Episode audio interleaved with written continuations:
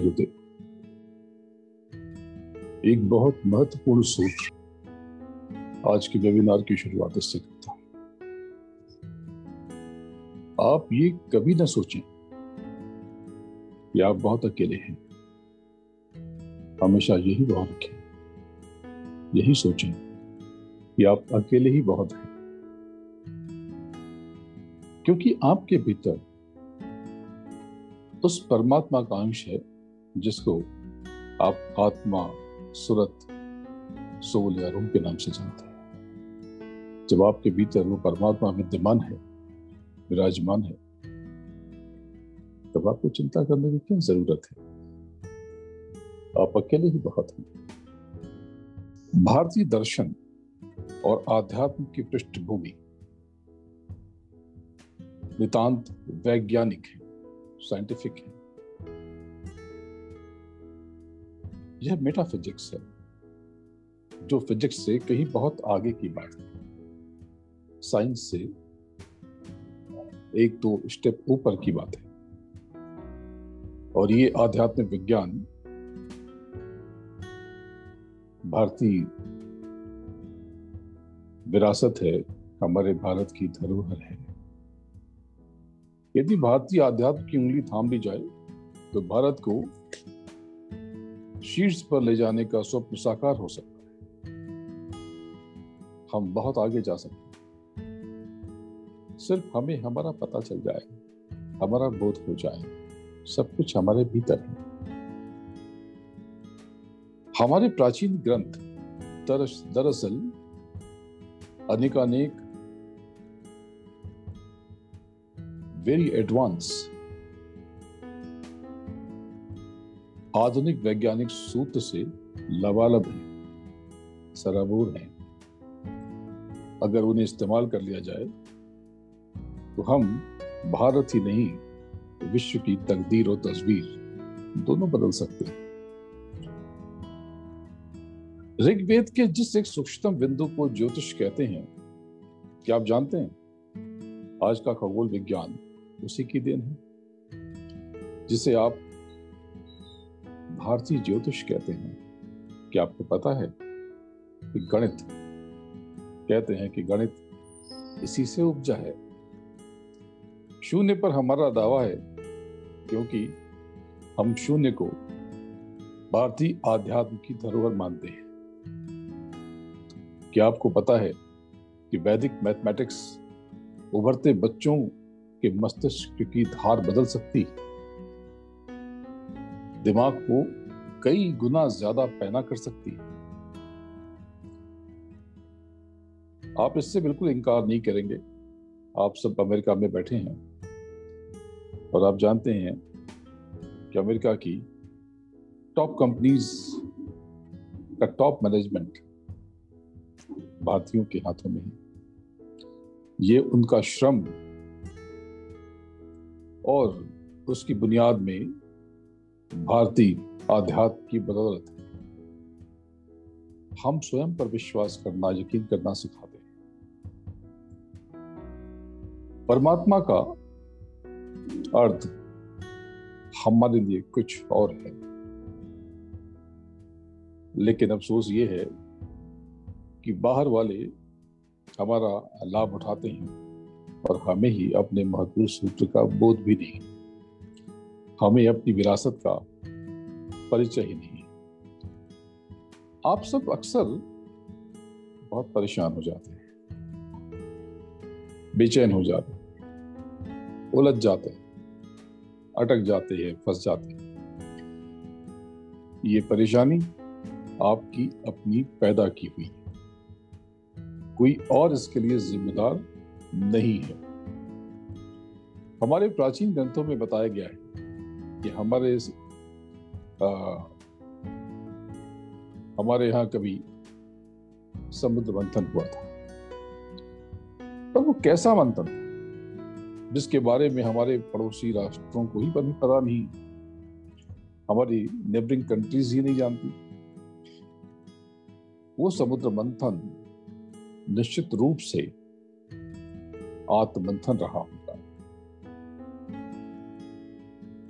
कहते हैं कि उस मंथन से लक्ष्मी, रंभा कौस्तुभ मणि ऐरावत उच्च श्रवा अश्व, पारिजात, कामधेन और कल्प वृक्ष निकले। ये सब क्या है? कभी सोचा है आपने? लक्ष्मी यानी बहुत पैसा हो, रंभा एक बहुत उत्तम, श्रेष्ठ कंपेनियन हो। कौस्तुभमणि ब्रांडेड थिंग्स हो चीज़ें हो स्टफ़ एरावत बहुत बढ़िया क्वालिटी कार हो, उच्च श्रवा अश्व बहुत स्पीड में चलने वाली स्पोर्ट्स कार हो। पारिजात, कोई हमें हरा ना सके। कल्प वृक्ष जिसके नीचे जो मांगे वो मिल जाए। ये सब हमारी छुपी हुई कामनाएँ यही तो इंसान चाहता है। और जिसे हम अपनी प्राचीन कथाओं में ढूंढते हैं, कहते हैं ना कि इस मंथन में अमृत भी निकला और हलाहल भी। ये अमृत और विष हमारे भीतर ही होते हैं। हमारे अंदर ही होते हैं। हम में ही होते हैं। शिव के द्वारा हलाहल को कंठ में रखने की कथा दरअसल बहुत छुपा हुआ संकेत है डायरेक्शन है, दिशा है। क्या है ये? ये ये है कि प्रॉब्लम्स को, उलझन को, परेशानियों को, समस्याओं को कभी अपने सर पर न चढ़ने दें। स्वयं को उदास और निराश न होने दें और न ही नीचे देह में उतार कर खुद को बीमार कर। कल्प वृक्ष एक ऐसा वृक्ष है जिससे जो मांगो वो मिल जाए ये क्या है? क्या ये पॉसिबल है? क्या ये हो सकता अरे, ये तो हम स्वयं हैं। आपको जो इच्छा होती है आप कर लेते हैं। अभी सुबह सुबह का समय है। कुछ लोगों के हाथ में कॉफ़ी का मग है। इच्छा हुई? कॉफ़ी का मग आपके हाथ आ गया। लेकिन कुछ के हाथ में अभी मग नहीं है। अभी उनकी इच्छा नहीं। जिस पल, जिस लम्हे इच्छा होगी वो पूरी हो जाए आपको कहीं जाने की इच्छा है, आप चले जाते हैं। वीकेंड स्टार्ट हो गया है, और भी कुछ घर के काम निपटाने की इच्छा है, आप निपटा लेते हैं। जहाँ जाने की इच्छा है, वहाँ जाते हैं, जहाँ आने की इच्छा है, वहाँ से आते हैं। जो चाहे वो करते हैं। ये कल्प वृक्ष तो आप ही हैं। आपके जीवन में आज जो कुछ भी हो रहा है, वो जाने या अनजाने में आपका ही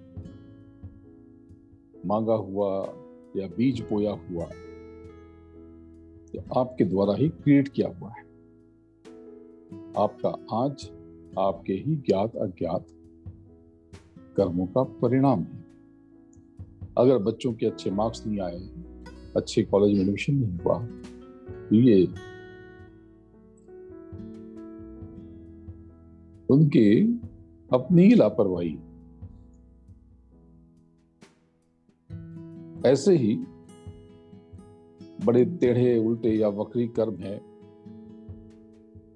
नेगेटिव थॉट्स हताशा, निराशा फियर डाउट्स अविश्वास कोई समस्या इतनी खतरनाक नहीं होती। जितना डरावना उसका भय होता है। इसीलिए आप परेशान ना हो, हैरान ना हो, बेचैन ना हो। किसी भी मुसीबत में आप स्वयं को स्थिर करें, शांत करें। और फिर ठंडे दिमाग से, शीतल मस्तिष्क से विचार करें। थोड़ा मेडिटेशन करें।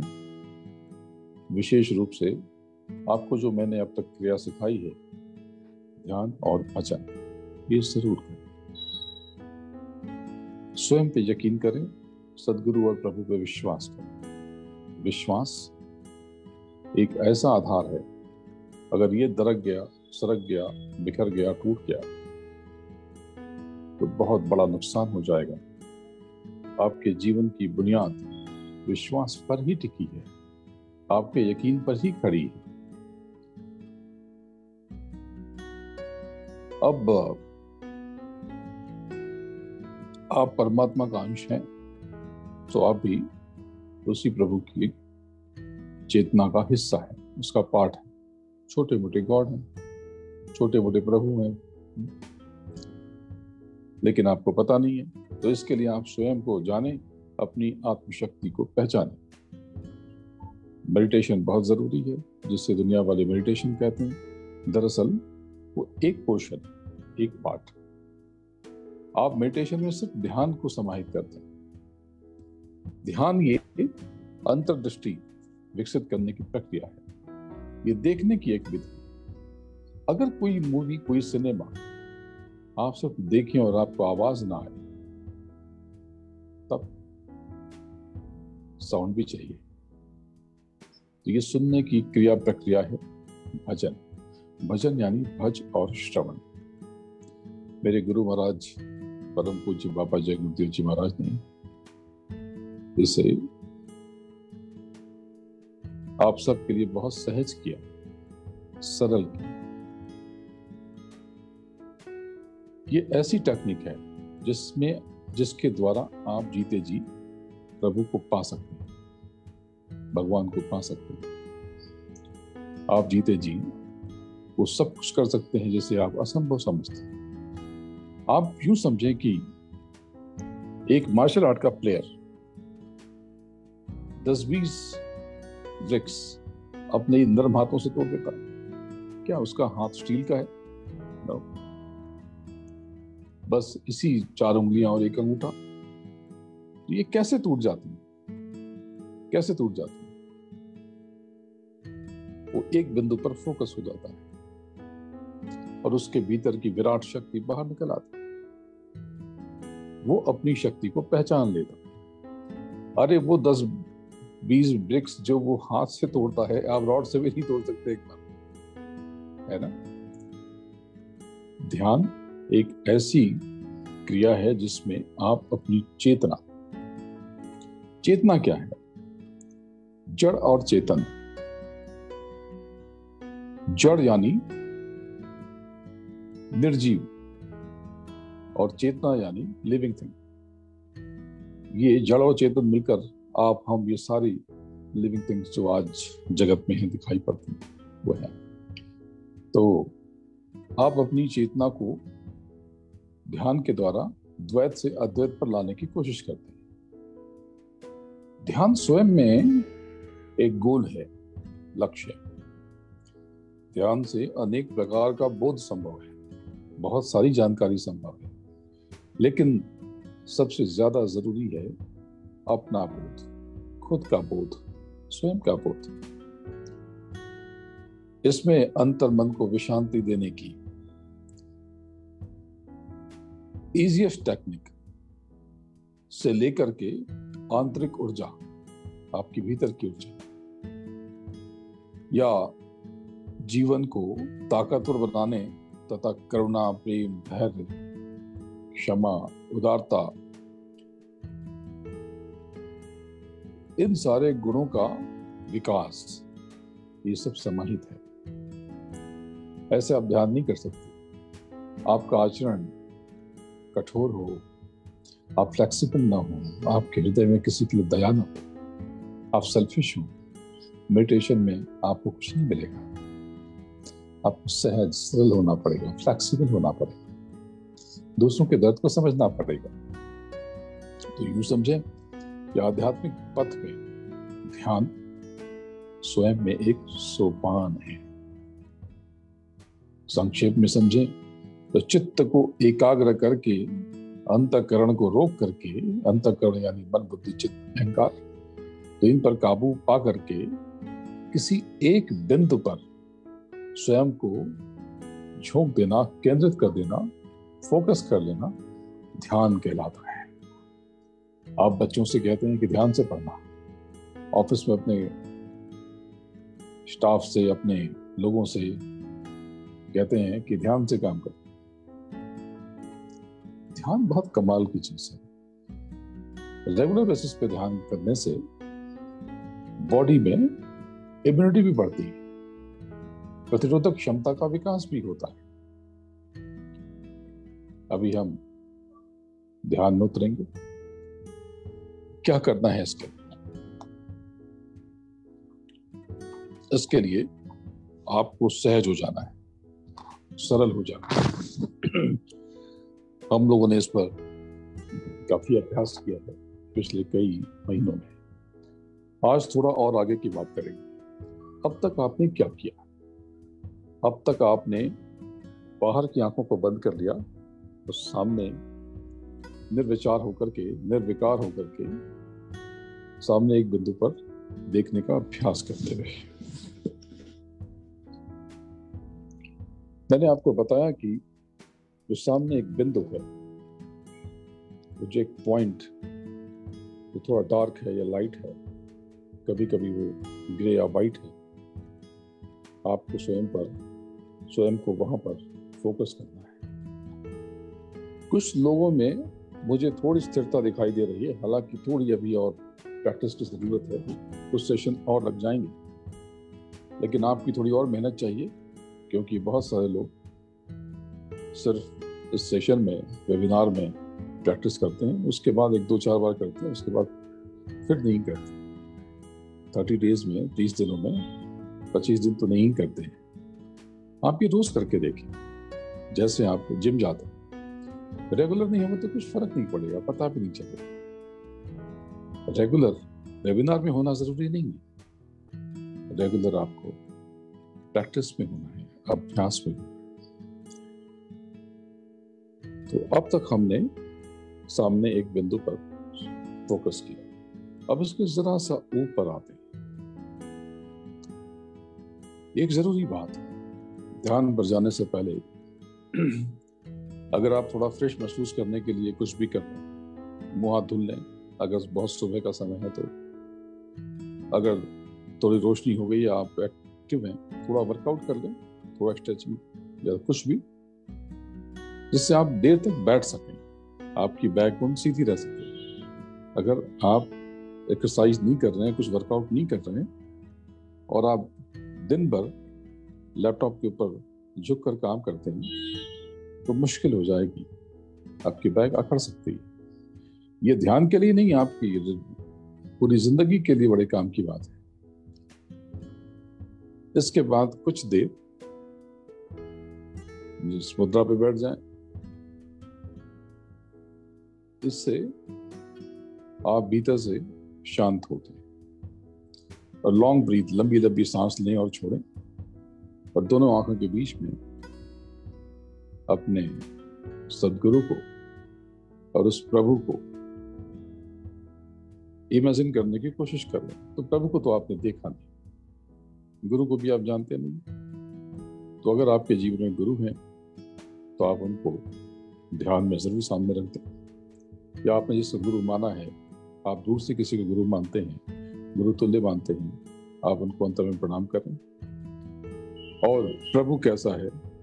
तो कोटिन सूरज, चाँद, सितारे, रोम रोम में करे उजाले। बहुत प्रकाश है उसमें। उसके एक एक रोम में करोड़ों सूर्यों का प्रकाश है। तो एक बहुत बड़ी लाइट को जूम कर कल्पना कर लें कल्पना करने से आप नज़दीक पहुँच जाएँगे, जैसे आप जुड़े हंसना शुरू करते हैं। तो आपको सच में हँसी आने लगती है। तो एक लेवल आगे चलेंगे आज।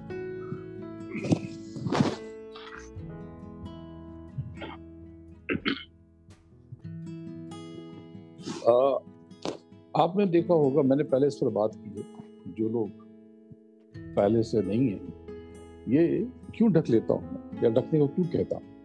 ये करने से आप वैसे तो एक अपने हाउस में हैं, अपने घर में हैं और अपने रूम में हैं। लेकिन इसको करने से थोड़ा और एक और रूम एक्स्ट्रा रूम क्रिएट हो जाता है। एकांत हो जाता है। अब आप डिस्टर्ब नहीं होते। बाहर की कोई लाइट या कोई और आवाज़ या कोई और चीज़ आपको आसानी से डिस्टर्ब नहीं कर पाते। इससे ध्यान लगाने में बहुत मदद मिलती है। अब दोनों आँखों के बीच में देखें। गहरी सांस आपने ली और छोड़ दी दो चार बार। अभी गहरी सांस लेकर के उस पर फोकस न करें। सामने देखें, जो अब तक आपने किया है एक बिंदु पर। आज हम एक काल्पनिक प्रकाश की किरण लेंगे। मैंने आपको बताया है कि एक प्रकाश की रोशनी जैसे हीरे की चमक से दिखाई देगी आज हम वैसे ही एक चमक लेंगे, कल्पना करेंगे और उसके भीतर जाने का अभ्यास करेंगे, इसलिए कि जब रियल में वास्तविक वो स्थिति पैदा हो तो हमें अंदर जाने में मदद मिले। सीधा देखने के बाद इमेजिन करें कि एक प्रकाश की किरण पैदा हुई और आपको उसके भीतर जाने का अभ्यास करना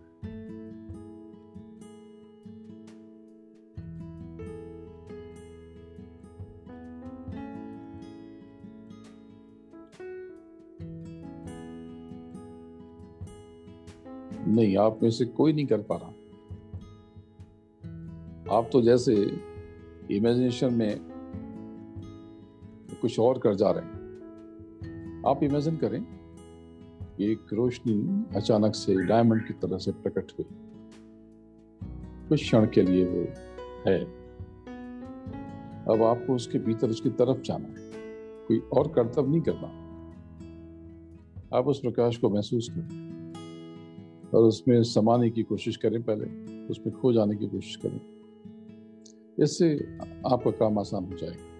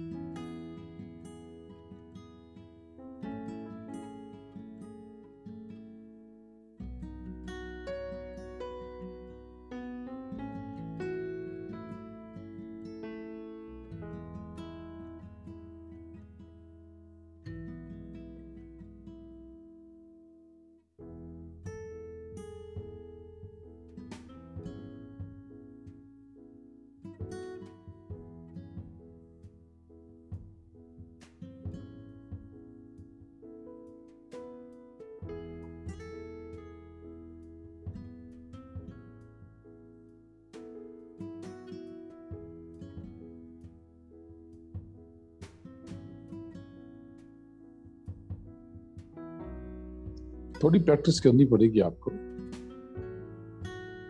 अब फ़िलहाल इसे यहीं पर छोड़ दें और एक बिंदु पर सामने देखें। और उस बिंदु को चारों तरफ़ प्रकाश का आभा मंडल एक और महसूस करें ग्लो उस बिंदु के चारों तरफ़ वो बिंदु ग्लो हो रहा है। उसके चारों तरफ़ प्रकाश की एक लकीर सी खिंच रही है। बस आपको अपना ध्यान कहीं और नहीं हटाना, कहीं और नहीं ले जाना, कुछ और नहीं सोचना। बस उसी बिंदु पर रहना है।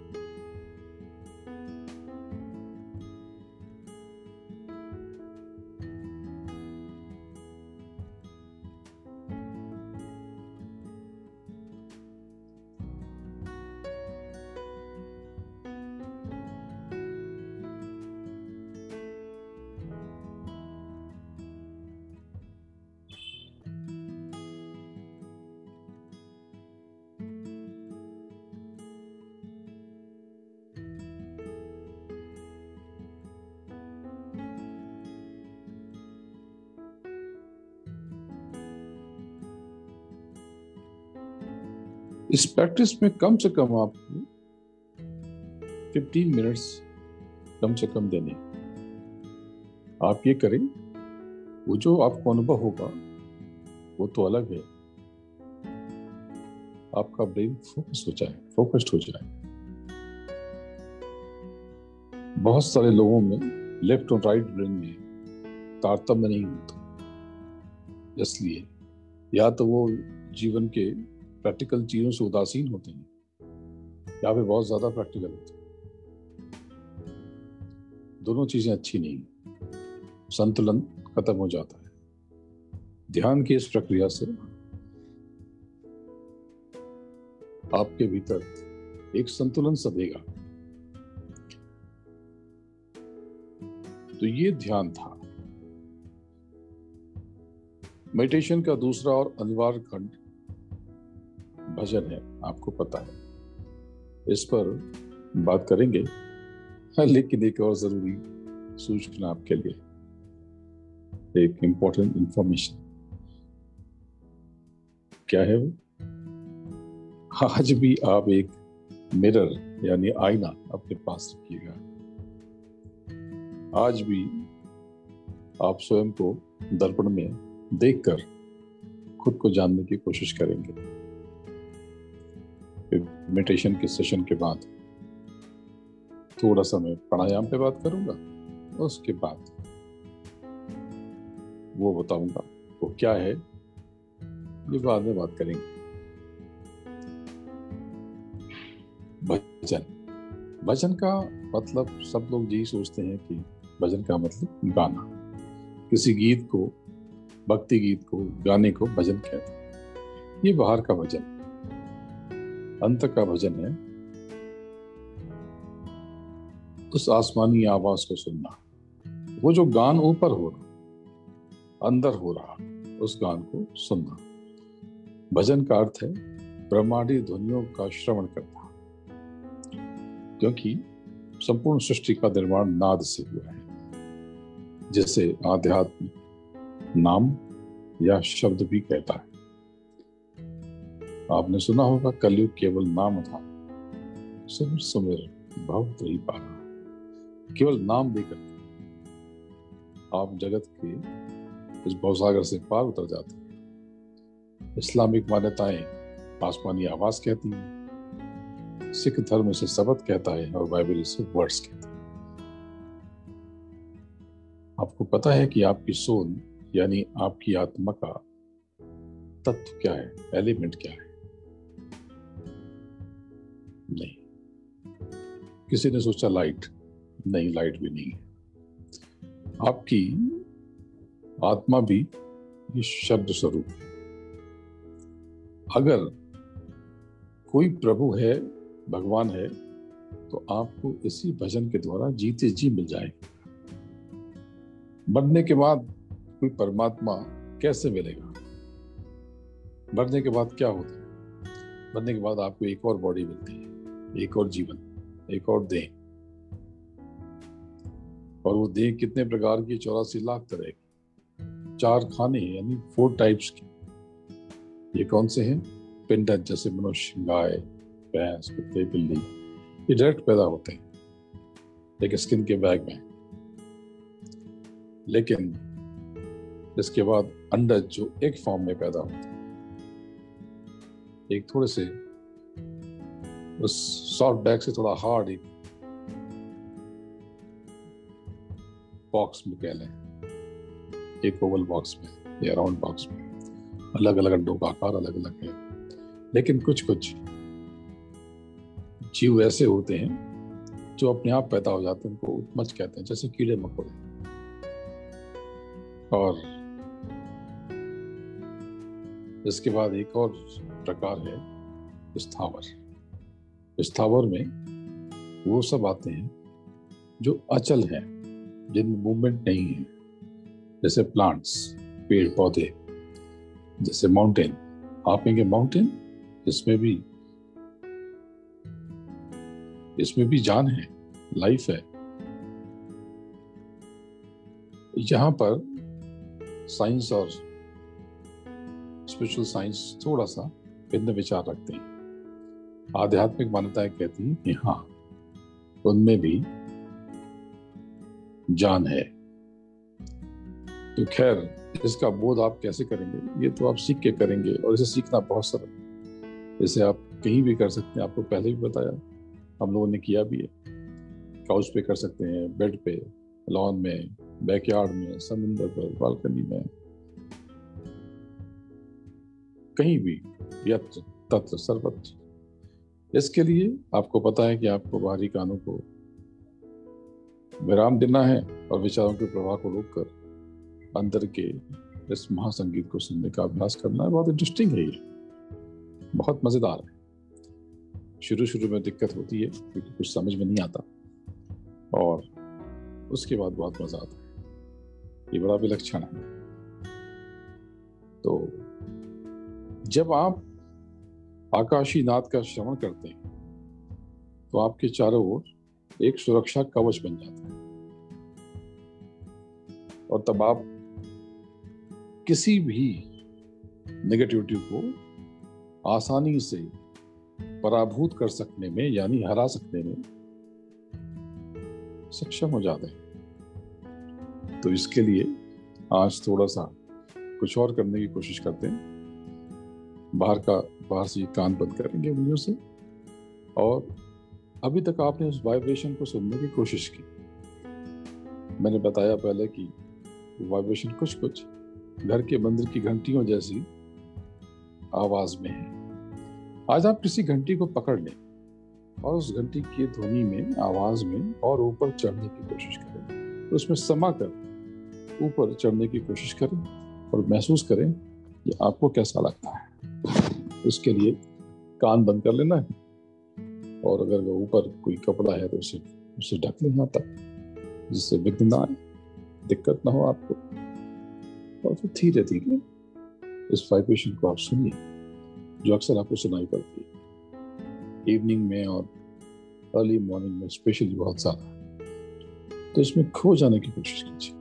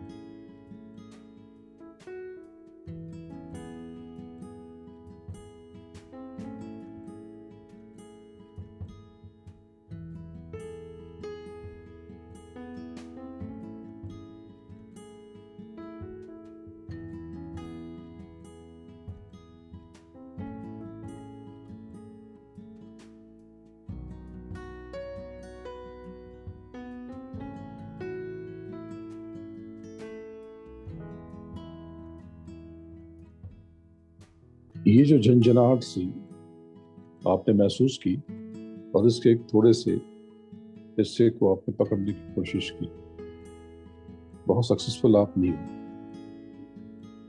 इसको थोड़ी और प्रैक्टिस करके महसूस करना पड़ेगा। जब आप उस वाइब्रेशन को और पास से जाकर के और ऊपर चढ़ करके पकड़ने की कोशिश करते हैं आपके भीतर एक अलग सी शक्ति आ जाती है। इस आवाज़ का रूप स्वरूप बदल जाता है। इसमें से कई आवाज़ें प्रकट होती आपको मुख्य रूप से ये छोटी घंटी से बड़े घंटे की आवाज़ की तरफ़ बढ़ना है। कुछ लोगों को महसूस भी होता है और इससे जुड़ी है एक और मीठी सी रूप ऊपर चढ़ती हुई महसूस होगी आपको। और फिर वो फैल जाएगी। जैसे कोई फूल की पंखुड़ियाँ पेटल्स खुल जाते बस ऐसे और ये खुलते ही आपसे, आपके आगे जीवन का बहुत बड़ा रहस्य हो जाएगा। आप हैरान हो जाएँगे। ये जो भी महसूस होगा, उससे क्या होगा? उससे जो कुछ भी होगा, वो तो आगे की बात है। लेकिन जैसे ही आप इस प्रैक्टिस को करते हैं, आप इसमें आगे बढ़ते हैं, आप बहुत मज़बूत हो जाते हैं। आपके भीतर महाशक्ति का उदय होने लगता है। आपकी बहुत सारी चीज़ें खो जाती हैं फियर टेंशन रेस्टलेसनेस बहुत सारी उलझने आपकी खो जाती हैं। और आपका और बहुत पावरफुल हो जाता है। आपका आभा मंडल बहुत शक्तिशाली हो जाता है, मज़बूत हो जाता है। ये भजन, इस पर आप और प्रैक्टिस करें। इसके लिए शुरू में इन दोनों क्रिया करने से पहले सुमिरन कर ले। ऐसी माला आपके पास होगी, आपको मिल जाएगी। माला की कोई ऐसी विशेष ज़रूरत नहीं है, लेकिन माला से एक डिसिप्लिन रहती है, और कुछ नहीं। एक नियम बन जाता है डिसिप्लिन रहती है। जैसे पिज्जा आप छोटा बड़ा काटें, कुछ फ़र्क नहीं पड़ता। लेकिन आपको पता है कि आप दो स्लाइस खाते हैं। मैं पूरा पिज्जा दे दूँ आपको, बिना काटे हुए। आप खा तो लेंगे। लेकिन दिक्कत भी होगी और आपको अंदाज़ा भी नहीं आएगा डिसिप्लिन नहीं रहेगी। तो माला से डिसिप्लिन रहती है। तो क्या सुमरें? जो भी आपके इष्ट जो भी अगर कोई आपके पास मंत्र है, आप उसे समझें अदरवाइज़ जो महामंत्र है, न मेरा नाम, न आपका नाम, उस प्रभु का नाम। जय गुरुदेव। बस इसे आप सुमरे जय गुरुदेव, बहुत पावरफुल मंत्र है। इसे मेरे गुरु महाराज ने इस कलयुग में जागृत किया। और वैसे तो अनादिकाल से गुरुदेव कई तरह से दिया जाता रहा है। उच्चारित किया जाता रहा है, संबोधित किया जाता रहा है। इसमें जय है। तो व्हाट इज़ मीनिंग ऑफ़ जय? विक्ट्री सक्सेस जब आप बार बार किसी को दोहराते हैं, जय जय जय तो आपकी जय हो जाती है। इसी प्रकार से इसमें गुरु है। गुरु में सारी ताकत है। मैंने पहले बहुत बार आपको बताया देव आप रेस्पेक्ट के लिए आपने देव इस्तेमाल किया। आप आज आज की मुद्रा। आज की मुद्रा। ये मिडिल फिंगर मध्यमा। और ये रिंग फिंगर इसको इस थम के साथ थम्स के साथ या अंगूठे के साथ में जोड़ लें। और इसे होल्ड कर। काफ़ी देर तक। काफ़ी देर।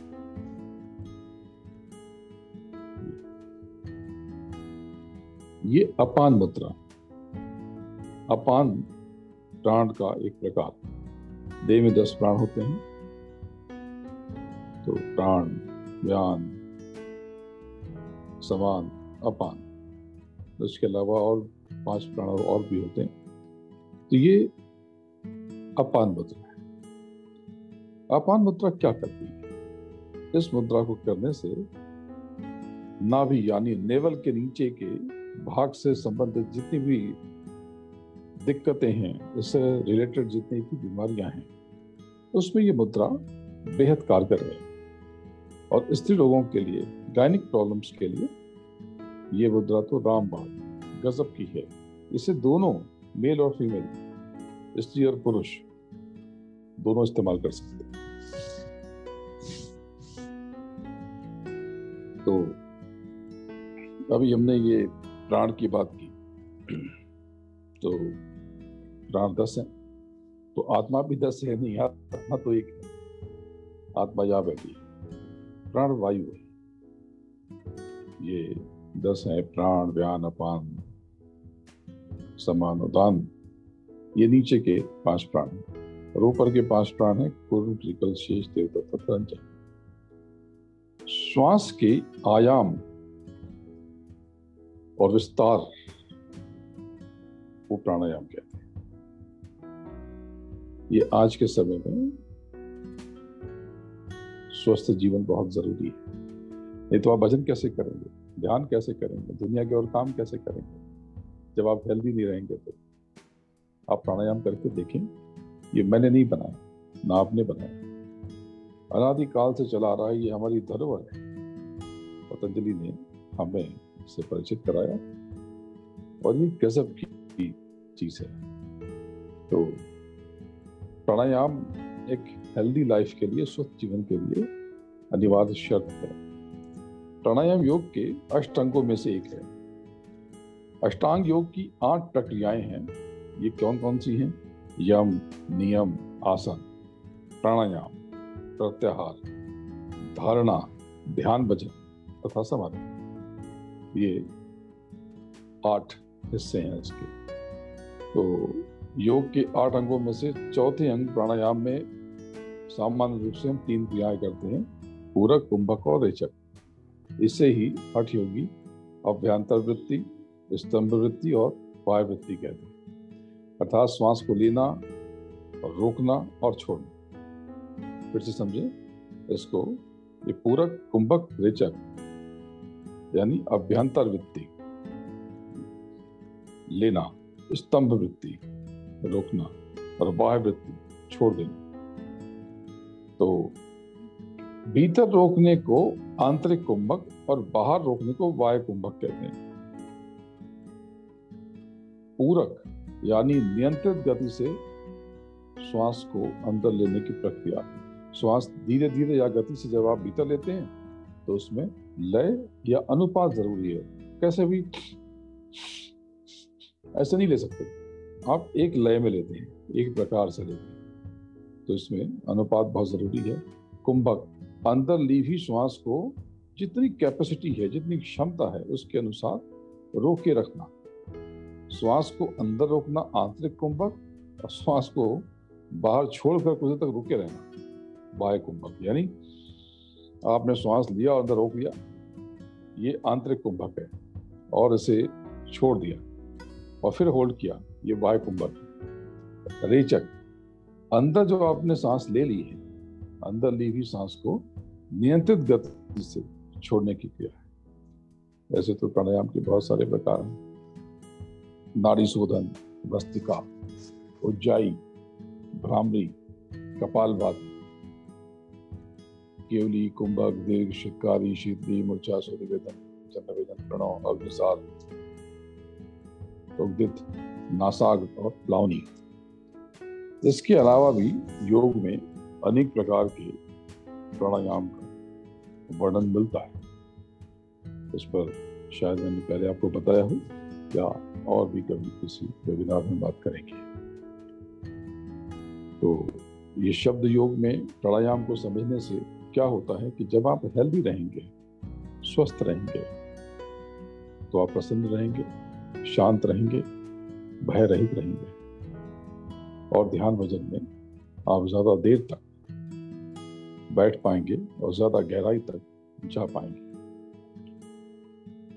अब समय आ गया है, आप लीजिए मिरर या आप अपने इस डिवाइस को लेकर के मिरर के पास चले जाएँ। अब जरा अपने ईयर्स को देखें, कानों को कैसे हैं कान आपके? अब जो मैं बताने जा रहा हूँ, इसे गौर से सुने और अपने कानों को देखें। कान पकड़ना नहीं, जो स्कूल में, इंडिया में करते थे, वहाँ तो नहीं करते। या तो बचपन में हम लोगों ने कान पकड़े तो अपने कानों को देखें और फिर पूरी फैमिली के कानों को आज आप देखेंगे। बहुत गौर से पहले सुन लें। या नोट कर ये जो हस्तरेखा है, शरीर के अंगों के बारे में जो विवेचना है और ये सारी क्रिया, सामुद्रिक शास्त्र में, सामुद्रिक शास्त्र के अंतर्गत आती है। अब सामुद्रिक शास्त्र के अनुसार जिन लोगों के कान मोटे होते हैं तो थिक होते हैं, ये बहुत हिम्मत वाले होते हैं। पॉलिटिक्स में ये बहुत सक्सेसफुल होते हैं, बहुत आगे जाते हैं। अब पॉलिटिकल लोगों के कान आप कैसे देखेंगे? वो आपका कान पकड़ लेंगे, आप उनका कान नहीं देख पाएँगे। लेकिन आपकी इंफॉर्मेशन के लिए कि ऐसे लोग पॉलिटिकल फोरम में बहुत सक्सेसफुल होते हैं। पॉलिटिकल पार्टीज़ के लिए भी काम करते हैं इसमें भी बहुत आगे जाते हैं। लेकिन इनके साथ एक परेशानी है जिसके मैं पॉलिटिकल लोगों की बात नहीं कर रहा हूँ। जिनके कान मोटे हैं आ, आप उन पर बहुत ज़्यादा ट्रस्ट नहीं कर सकते। क्यों? क्योंकि ये खुद को देख करके सेंटर में रख करके सारी चीज़ें करते हैं। अगर उनको ठीक लगी तो ठीक है, नहीं तो फिर वो अपने विचार बदल देते तो आप उन पर बहुत भरोसा नहीं कर सकते।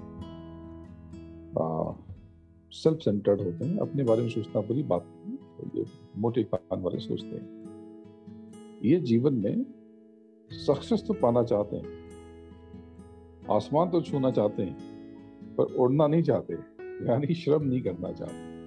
मेहनत बिल्कुल नहीं करना चाहते। तो ये मोटे कान की बात है। अब आते हैं इनके कान लंबे होते हैं। ये बहुत हार्ड वर्किंग होते हैं।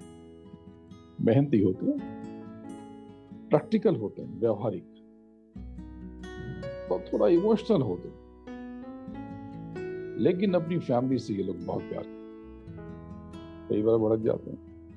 अब जो प्यार करेगा वही तो भड़केगा ना। तो उनके साथ ऐसा होता है। और ये लोग बहुत प्रॉस्परस होते हैं।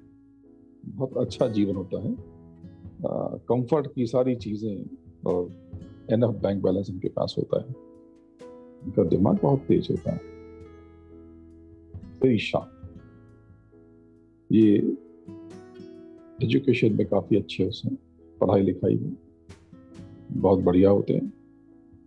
इनकी मेमोरी बहुत अच्छी होती है, याद शक्ति, याददाश्त इनकी बढ़िया होती है, कमाल की होती है। ये किसी भी चीज़ को आसानी से भूलते नहीं है। तो अब इसके बाद चौड़े कान वाले लॉर्ड जिनके कान ये लोग मस्त रहते हैं। जीवन में खुश रहते हैं। इनको हर मौके का फ़ायदा उठाना आता है। इनकी किस्मत के सितारे बुलंद रहते हैं। आपने देखा होगा बहुत मस्त मौला लोग हैं, लेकिन समझदार नहीं है, बेवकूफ़ नहीं, समझदार सोच समझ के काम करते हैं, बढ़िया करते हैं। जब जो लोग जॉली होता है, वही बात इनके लिए भी है कि जो जॉली होते हैं, उन्हें ज़्यादा सक्सेस मिल जाती है।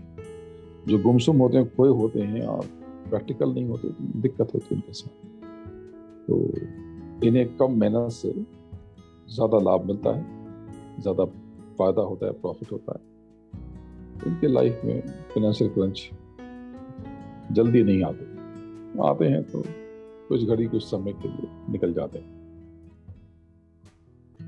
ये आते भी हैं तो हो सकता है कभी इन्वेस्टमेंट इनकी डाउन हो जाए, उसकी वैल्यू कुछ टाइम पर वापस वो ऊपर वहीं पहुँच जाते हैं या उसके आगे भी निकल जाते हैं। इनकी खास बात ये है कि ये सोशल वर्क में और स्पिरिचुअल और धार्मिक कामों में बढ़ चढ़कर हिस्सा लेते हैं। चैरिटी बहुत करते हैं। ये लोग ज़िंदगी में नॉन प्रॉफिट ज़रूर बनाते हैं। और मदद करना इन्हें बहुत अच्छा लगता है, दान पुण्य बहुत करते हैं। अब कान कुछ लोगों के कानों में बाल होते हैं, काफ़ी लंबे लंबे से। अब शायद बहुत से लोगों को अच्छा नहीं लगता। लेकिन सामुद्रिक शास्त्र कुछ और ही कहने वाला है। वो कुछ और ही कहता है। ये जो लंबे लंबे बाल होते हैं, सामुद्रिक शास्त्र कहता है कि ये फाइनेंशियल स्टेबिलिटी का लक्षण है। ये धन का प्रतीक है। ये लोग भाग्य के बड़े बल, बली होते हैं। किस्मत के धनी होते हैं। ये अपने श्रम पर, अपनी ताकत और अपने हार्ड वर्क पर जीवन में सब कुछ पाने की ताकत रखते हैं, क्षमता रखते हैं। उनका नेचर की बात करें तो बड़ा मिक्स सा होता है। होशियार तो होते हैं। कुछ लोग इन्हें कहते हैं कि बहुत चालाक है। अब चालाक आदमी होना कोई बुरी बात तो है नहीं। समझदारी से काम करते हैं। लेकिन हाँ ये अपने बारे में सोचते हैं। उसके बाद दूसरों के बारे में सोचते हैं। कोई बुरी बात नहीं। लेकिन बुरी बात थोड़ी सी ये है कि थोड़ा ईगो इनका दिखाई देता है, नज़र आ जाता है। और कभी कभी दिक्कत ये हो जाती है ये मनी माइंडेड हो जाती है। यहाँ पर थोड़ी सी परेशानी हो जाती है। तो अब बहुत से काम गोल जैसे थोड़ा सा राउंडिश तो बहुत गोल कान जिनका नीचे से जो गोल होते हैं, बहुत ज़्यादा गोल होते हैं, इनकी लाइफ में बहुत रिस्पेक्ट होती है, पैसा काफ़ी मिलता है। प्रॉस्परस होते हैं, काफ़ी कंफर्टेबल होते हैं। लेकिन ये सारी बाहरी दौलत अगर हमने कमा ली तो हमें छोड़ के तो यही जाना है। कि कुछ भी साथ नहीं जाता है। और बहुत से लोग समझते हैं कि अगर अपनी लाइफ बहुत ज़्यादा हो जाए तो बहुत अच्छा होगा। इस पर आपको एक कहानी सुनाता हूँ। इस पर आपको एक कहानी सुनाता हूँ। एक राजा था। वो पूरी दुनिया जीत करके आगे बढ़ रहा था, उससे मालूम पड़ा कि कोई ऐसा कुंड है। कोई ऐसा पौंड है, सरोवर है, जिसमें स्नान करके मनुष्य अमर हो जाता है। तो वो खोजता रहा, बहुत से उसने देश जीत लिए। बहुत लड़ाइयाँ की अलग अलग देशों में गया, लेकिन उस पौंड का पता नहीं चला।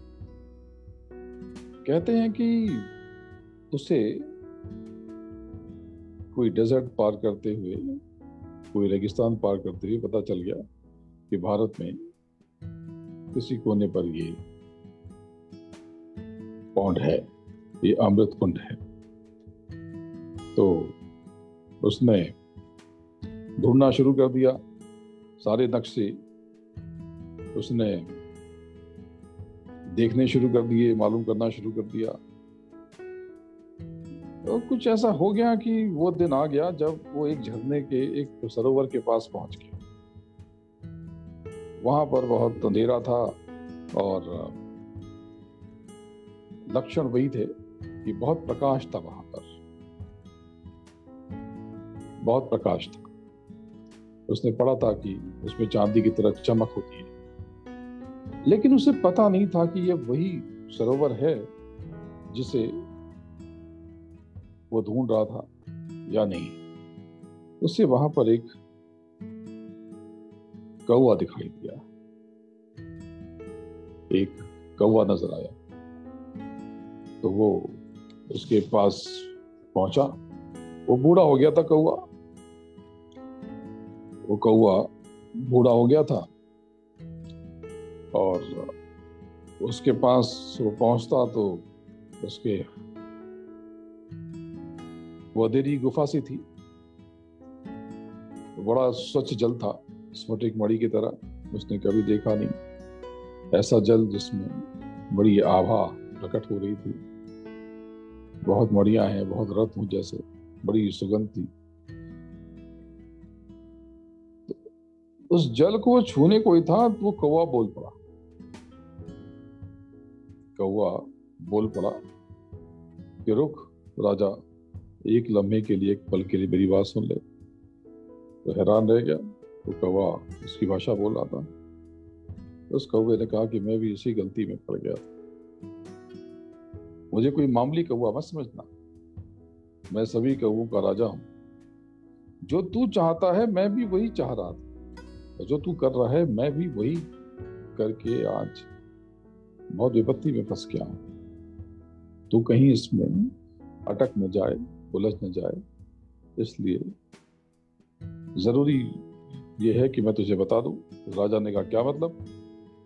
तो कौवे ने कहा कि, मैं भी यही खोज में लगा रहा, यही खोजता रहा कि ऐसा कोई तरीका मिल जाए जिससे मैं अमर हो जाऊँ। तो मैंने भी इस सरोवर के बारे में सुना और इसे मैंने ढूंढ ही लिया। अब मैंने इसके जल को स्पर्श कर दिया, मैंने पी लिया और अब मैं मर नहीं सकता। अब मेरी मृत्यु हो नहीं सकती। मैं चाहूँ तो भी मरना असंभव है। अब बहुत कठिनाई हो गई, बड़ी परेशानी हो गई कि जीवन एकदम सूख गया है। जो भी जीना था वो जी लिया, जो भोगना था भोग लिया, जो करना था कर लिया, जो पाना था पा लिया, जो देखना था देख लिया। अब कुछ भी करने के लिए बचा नहीं है। कुछ भी भोगने के लिए बचा नहीं है, जीवन के सारे रस अब बेरस हो गए, बेरस हो गए। अब कोई रस नहीं बचा, अब श्वास लेने की इच्छा नहीं होती। शरीर जर्जर हो रहा है, लेकिन मृत्यु संभव नहीं है। अब मैं मर नहीं सकता। अब अपने भाग्य को कोस रहा हूँ। जहर खा के देखा कोई असर नहीं हुआ। तलवार से गर्दन काटी, कुछ नहीं हुआ, तलवार टूट गई। पहाड़ किसी से कहा कि कुचल दो, पत्थरों से पत्थर टूट गए।